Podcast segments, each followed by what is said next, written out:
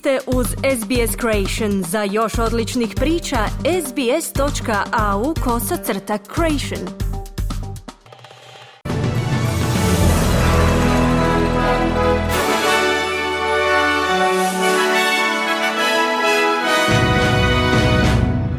U današnjim vijestima poslušajte, noćac su u južnim dijelom pojasa Gaza odjekivale snažne eksplozije.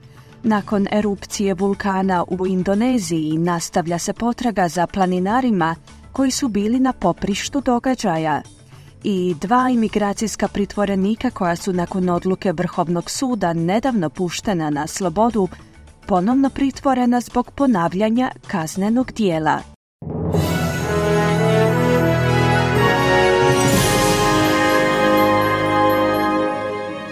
Slušate vijesti radi SBS, ja sam Ana Solomon. Započinjemo vijestima iz svijeta. Gradom Kan Yunis na jugu pojasa Gaze su noćas odjekivale snažne eksplozije. Deseci ozlijeđenih ljudi su pristizali u već prenapučenu bolnicu Nasser. Izraelske vojne snage su pozvale na dodatne evakuacije na jugu Gaze, budući da proširuju svoju ofenzivu s ciljem iskorjenjivanja Hamasa s tog područja. Rat je do sada prouzrokovao smrt tisuće palestinaca te raseljavanje gotovo tri četvrtine žitelja s područja pojasa Gaze, koja broji 2,3 milijuna stanovnika, suočenih sa sve manjim brojem sigurnih mjesta na kojima mogu potražiti sklonište. Glasnogovornik izraelskih vojnih snaga Daniel Hagari je kazao da su kopnenim i zračnim napadima uspjeli iskorijeniti, citiramo, teroriste i njihovu infrastrukturu. Izraelske vojne snage na području Gaze nastavljaju s proširenjem kopnenih operacija. Osim toga, čitavu gazu smo napali borbenim zrakoplovima. To su bili vrlo značajni i precizni udari. Također proširujemo kopnenu operaciju protiv centara kojima gravitiraju pripadnici Hamasa na području pojasa Gaze, poručio je Hagari. U međuvremenu stotine palestinaca koji su se odazvali izraelskim pozivima za evakuaciju iz južnog dijela Gaze su stigli na već prenapučeno područje Muvasi, gdje su prespavali noć u improviziranim skloništima s ograničenim zalihama hrane. Na području gdje se nalazi jedan od kampova za prognanike, ljudi su uslijed nedostatka prostora podigli šatore uz cestu ili spavali u automobilima. Nesrin Abdelmoti je lokalna stanovnica koja je u ratu postala beskućnicom. Ona kaže da se zbog vlastite sigurnosti zajedno s obitelji preselila sa sjevera na jug, no da sada osjećaju da nemaju kamo pobjeći. يعني احنا كنا نايمين الساعة خمسة حسينا بإشي انهيار يعني مش طبيعي يعني كل الدنيا انقلبت Probudilo nas je urušavanje u pet ujutro, sve se izokrenulo. Ovdje sam sa svojom kćeri i dvogodišnjim djetetom. Rekli su nam da se preselimo sa sjevera u Kan Yunis, budući da je jug sigurniji, no sada su bombardirali i ovaj grad. Čak ni Kan Yunis više nije siguran, a ako odemo u Rafu, ni tamo nije sigurno. Pitam se gdje oni žele da odemo. Umorni smo, no ostajemo na našoj zemlji, istaknule Abdelmoti.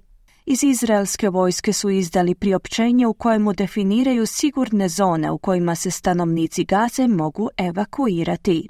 Spasilačke službe u Indoneziji su potvrdile da su locirale tijela 11 planinara nakon erupcije vulkana Marapi u zapadnoj Sumatri. Navodno se 75 planinara nalazilo na tom području u vrijeme erupcije.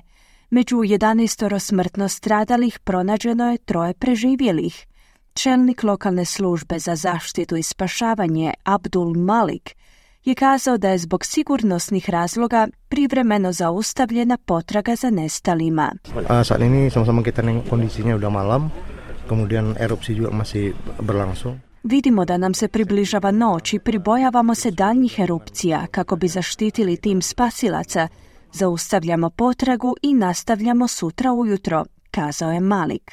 Nakon erupcije dva kilometra visokog vulkana, tamošnje vlasti su podigle stupanj pripravnosti na drugu najvišu razinu i zabranile stanovnicima približavanje krateru u okrugu od 3 km, temeljem informacija s kojima raspolažu u Agenciji za vulkanologiju Indonezija se nalazi na takozvanom pacifičkom vatrenom prstenu te ima 127 aktivnih vulkana. Slušate vijesti radija SBS, nastavljamo vijestima iz zemlje. Iz banke Westpac su kazali da su uklonili problem koji je njihovim korisnicima spriječavao pristup internetskom bankarstvu. Iz banke su uputili ispriku zbog noćašnje nemogućnosti pristupa mobilnoj aplikaciji te prekidu rada njihove internetske stranice. Korisnici su im mogli ponovno pristupiti tek jutros u pet sati.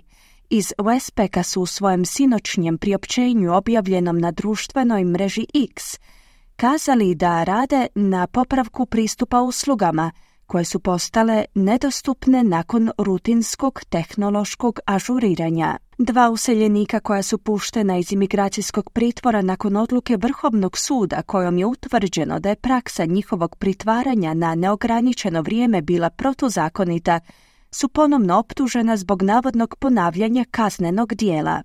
Nakon što su pripadnici australskih graničnih snaga potvrdili da su dvije puštene osobe ponovile kazneno dijelo u Novom Južnom Walesu i Južnoj Australiji, Dan Tehan, ministar useljavanja vlada u Sjeni, je pozvao saveznog ministra useljavanja Andrewa Gilesa te ministricu unutarnjih poslova Claire O'Neill na podnošenje ostavke. Jedan muškarac je pritvoren nakon navodno ozbiljnog seksualnog napada. Savezna vlada se ovog tjedna sprema uvesti amandmane na zakone koji su doneseni kako bi se pozabavili posljedicama odluke Vrhovnog suda, čija je presuda rezultirala oslobađanjem više od 140 zatvorenika. Vraćamo se u svijet. Poljska i Ukrajina se još uvijek suočavaju s problemom dozvola koje kamionima omogućuju prolazak njihovom zajedničkom granicom. Poljski vozači u znak prosvjeda blokiraju prijelaze od 6. studenog uzrokujući dugačke kolone kamiona. Oni zahtijevaju ponovno uspostavljanje sustava za izdavanje dozvola u kojem ukrajinske tvrtke trebaju dozvole za rad u Europskoj uniji, a europske kamionđije iste takve dozvole za ulazak u Ukrajinu. Dozvole su ukinute nakon ruske invazije na Ukrajinu prošle godine. Na poljski vozači kamiona tvrde da je to dovelo do nepoštene konkurencije od strane njihovih ukrajinskih kolega. Neki kamionđije zaglavljeni više od dva tjedna izrazili su nezadovoljstvo svojom situacijom, uključujući Viktora Macinskog, ukrajinskog vozača koji je blokiran na granici već 17 dana. Tak i živemo. Jeste ješo, teplo u mašini, tualeta htjela bi čebekoz duša, tak? Tako živimo, imamo nešto hrane i toplo nam je u kamionu, no bilo bi dobro kada bismo barem imali zahode ili neki tuš. Bez toga nam je loše. Teško je, prokomentirao je Macinski. Prosvjed je prouzrokovao kolonu dugo 18 km na poljskoj strani ključnog graničnog prijelaza. U svojem odgovoru Ukrajina je otvorila manji granični prijelaz u Hrinjiv Dolhobićuv kako bi omogućila praznim kamionima brže kretanje. Najmanje 13 ljudi je poginulo u unakrsnoj pucnjavi između dvije militantne skupine u državi na sjeveroistoku Indije Manipur prije sedam mjeseci, u etničkim sukobima je u toj državi stradalo najmanje 180 ljudi. Njihova tijela su u svi šestrukim prostrijelnim ranama pronađena u selu u okrugu Tengonupal, gdje su tamošnji dužnosnici kazali da je došlo do ogromnog obračuna. Naime, ova država je poprište sporadičnog nasilja od vrhunca etničkih sukoba koji su izbili koncem svibnja između pripadnika većinske etničke skupine Meitei i manjinske zajednice Kuki oko podjele vladinih beneficija i kvota.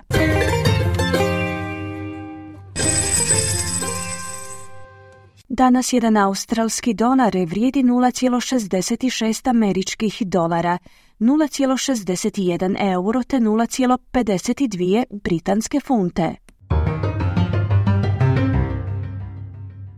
I na koncu kakva nas vrijeme očekuje tijekom današnjeg dana u većim gradovima Australije. Pert uglavnom sunčano uz najvišu dnevnu temperaturu do 29 stupnjeva Celzija. Adelaide djelomična na oblaka i 30 stupnjeva. Melbourne uglavnom sunčano 27. Hobart djelomična na oblaka te 23 stupnja. Kambera sunčano 32, Sidney sunčano uz 28 stupnjeva, Brisbane djelomična na oblaka 30 i na posljedku Darwin, gdje će prevladavati manji pljuskovi te mogućnost razvoja olujnog nevremena uz najvišu dnevnu temperaturu do 34 stupnja Celzija. Slušali ste vijesti radija SBS. Za više vijesti posjetite SBS News.